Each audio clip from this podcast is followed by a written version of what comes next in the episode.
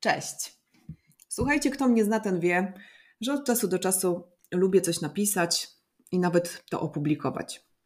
Mam na koncie jakieś tam opowiadania, felietony, ale żeby, że tak powiem, zasiąść i zapisać swoje myśli, no to potrzeba mi dużo motywacji. I różnie to wychodzi. Miałam nawet taki plan, żeby pozbierać te wszystkie moje najczęściej jednak sarkastyczne przemyślenia i wydać książkę. No ale żeby to zrobić, trzeba mieć czas, z którym u mnie różnie. Natchnienie, które musi zgrać się z tym czasem. No bo co z tego, że mam natchnienie, jak siedzę za biurkiem w pracy na przykład, prawda? No a tu się okazało, że jest coś takiego jak podcast i że można swoje myśli przelać wprost, naciskając nagrywanie. No po prostu bosko. Pobiegłam do sklepu, kupiłam mikrofon studyjny, czy jak to tam się nazywa. Zainstalowałam programy do nagrywania dźwięku i zdecydowałam, że spróbuję. Ja najczęściej piszę, kiedy mnie coś dogłębnie poruszy. Nieważne, czy jest to moja historia, czy kogoś innego. Zdecydowanie jestem osobą, która tworzy pod wpływem silnych emocji. I kierując się właśnie tą zależnością, postanowiłam nagrać pierwszy podcast o kłamcach. Znacie historię Karla Friedricha Hieronymusa von Münchhausena? Skomplikowane dwuczłonowe nazwisko, przyznacie. Król łgarzy. Barona jest znana w Niemczech postać historyczna, bohater wielu zbiorów i opowieści. Okrzyknięty prawdomównym kłamcą. Specjalista od gównoburzy.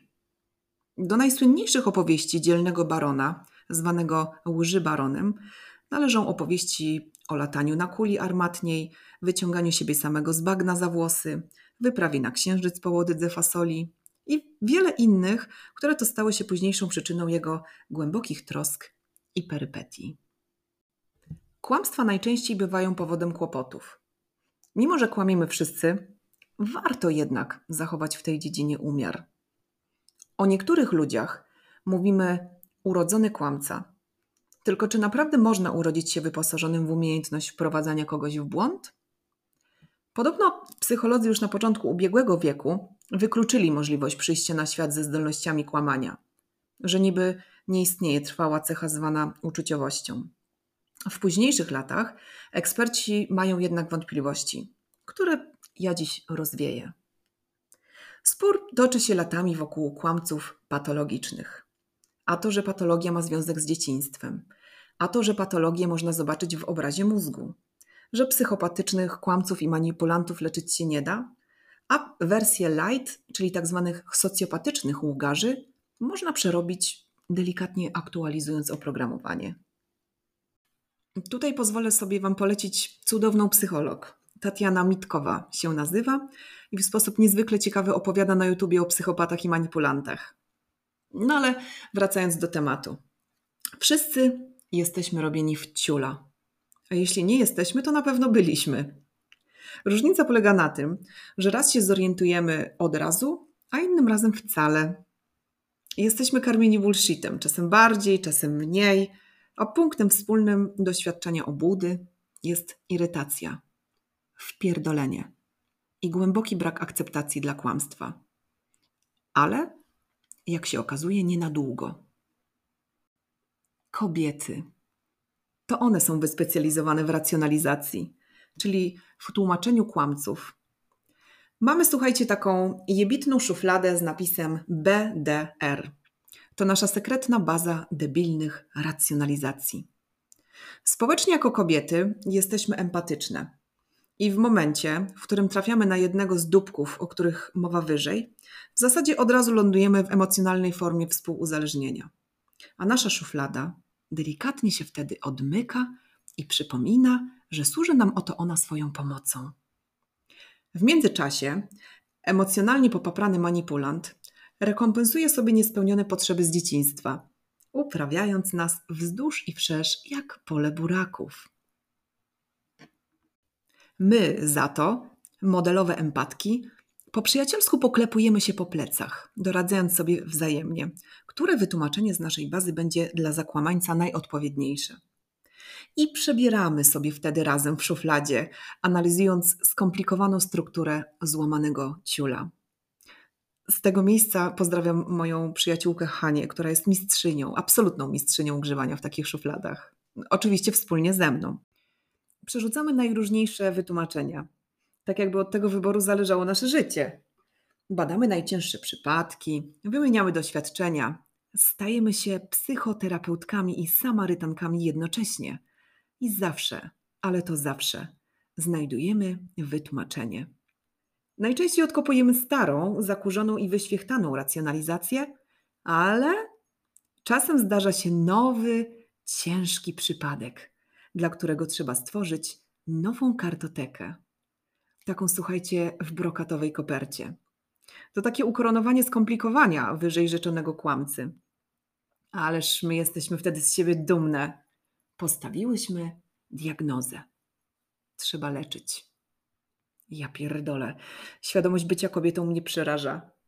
Jest, słuchajcie, coś takiego jak typ miałem ciężkie dzieciństwo. Kurwa, na samą myśl idę oczyma wyobraźni po największy rondel w domu, żeby móc mentalnie sobie przypierdolić. Jak mój syn powie kiedyś, że miał ciężkie dzieciństwo, to osobiście dostarczę kandydatce na kretynkę dwie pokrywki od garów, tak żeby od razu mogła się z obu stron głowy zaatakować. Typ miałem ciężkie dzieciństwo to typ, jak sama nazwa mówi, który miał problemy we wczesnej fazie swojego życia. Możliwości jest multum oczywiście. Powodem udręk może być na przykład zbyt wymagający ojciec, albo taki, którego w ogóle nie było, nadopiekuńcza matka.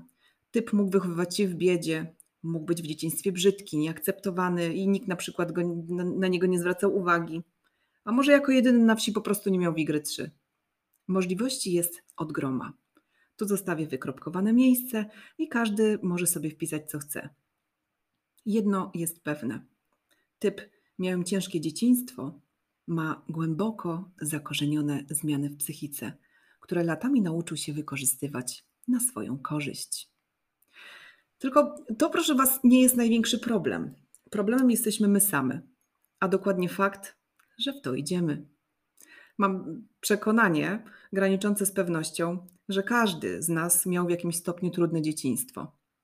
Historia wszystkich Was, którzy mnie teraz słuchacie, jest inna, a spektrum możliwości, by móc stwierdzić, że byliśmy ofiarami jakiegoś osobliwego przypadku, jest dość szeroka, przyznajcie. Sęk w tym, żeby nie wykorzystywać tego do rozwiązywania swoich problemów i nie przynosić ciężaru swoich doświadczeń na inne bogoduchowinne osoby. No dobra, lećmy dalej. Tak więc wracając do typa miałem ciężkie dzieciństwo, jednoznacznie trzeba stwierdzić, że w relacji z takim osobnikiem lądujemy na własne życzenie. Jest coś takiego jak paradoks kłamcy. Rzecz, która zawsze mnie ciekawiła. Polega na tym, że gdy człowiek powie ja teraz kłamię, a nie jest kłamcą, wówczas nie kłamie, lecz wypowiada prawdę. Logiczne. Jeśli natomiast wyżej rzeczony człowiek jest kłamcą i stwierdzi, ja teraz kłamię, okazuje się, że mówi prawdę. Sednem sprawy, by niechybnie nie dojść do sprzeczności, okazuje się jedynie ustalenie, czy ktoś owym kłamcą jest, czy nie. No, no to akurat jest nietrudne, jeśli ktoś posiada jakieś tam doświadczenia w życiu z kłamcami. Wymaga to dosłownie powierzchownej obserwacji. Kłamcy bowiem są przekonani o swej wiarygodności nie wkładają dużo energii w jakość kłamstwa i nie są świadomi popełnianych błędów. Powiem więcej. Doświadczonym kłamcom wydaje się, że osiągnęli apogeum umiejętności ługania. Dziesiątki konfabulacji uszło im płazem i teraz są przekonani o swoich supermocach w tej dziedzinie. To swojego rodzaju taki kurwa syndrom supermana, tylko w kłamstwie. Oni nie zadają sobie pytań, na ile jestem superkłamcą. Nie. Oni są po prostu o tym przekonani. Herosi, kurwa. Cholera, czy ja mogę tak przeklinać w tych podcastach? No nic, to się okaże, czy podcast będzie mógł ujrzeć światło dzienne. W każdym razie kłamcy są przewidywalni. Jeśli tylko trochę wyostrzymy zmysły, naprawdę zobaczymy pierdylion znaków, które nakierują nas na właściwą drogę. Jednym z takich znaków jest na przykład telefon odkładany wyświetlaczem do dołu. Moja koleżanka spotykała się z gościem, który nie pozwalał jej odkurzać, w obawie, że ta, słuchajcie, porysuje bambusową podłogę w jego domu. A jak prowadził samochód, potrafił przez 700 kilometrów nie przemywać szyby umorusanej w lecie przez rozpaćkane muchy, żeby nie uszkodzić wycieraczek. No i na logikę chyba nie porysować szyb. Nie wiem, nie znam się. Dlatego jak tego typu gość notorycznie odkłada telefon ekranem do dołu, możecie być pewne, że ma coś do ukrycia. No, kuźwa, nawet ja nie robię tego, bo nie, po prostu nie lubię mieć porysowanej szybki. W tej kwestii to jest tak jak przy objawach COVID-a. Jeśli w dzisiejszych czasach tracisz węch albo smak, masz wirusa. A jeśli twój chłop odkłada telefon do góry, do, do góry wyświetlaczem, jest kłamcą. Nie starają się oszukiwać, bo trzeba być czujnym. Drugi przykład. Jeśli znasz mniej więcej chociaż grafik pracy swojego partnera, tudzież męża, i on nagle coraz częściej systematycznie zaczyna wracać do domu późnymi wieczorami. Ilość jego delegacji się znacznie zwiększa. Coraz częściej musi stawiać się na spotkaniach z kolegami, którym nie wypada odmówić. A stając w progu drzwi i widząc cię w nowej, koronkowej bieliźnie, mówi: No, sorry, mała, ale jestem totalnie wycięty po pracy. Jeśli do tego nie ważysz 150 kg i nie kwalifikujesz się do operacji bariatrycznej i czujesz, że jesteś atrakcyjną osobą, no możesz już z wysoką dozą prawdopodobieństwa przypuszczać, że twój facet robi cię w ciula. A jeśli jeszcze dodatkowo na pytanie, no oczywiście twoje pytanie, kim jest Jola, z którą twój ukochany ostatnio dużo pisze, on odpowiada, to moja przyjaciółka, bardzo dobrze się rozumiemy. No możesz być pewna, że jak spotkają się przypadkowo w niedzielę w kościele, to będą się razem gorliwie modlić w pozycji na misjonarza. Antynomia ugarzy, jak widać, więc nie jest szczególnie skomplikowana.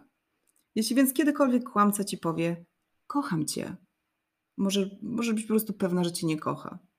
Jeśli ci powie, nie jestem pizdą, bądź pewna, że pizdą jest. Ciach pyk.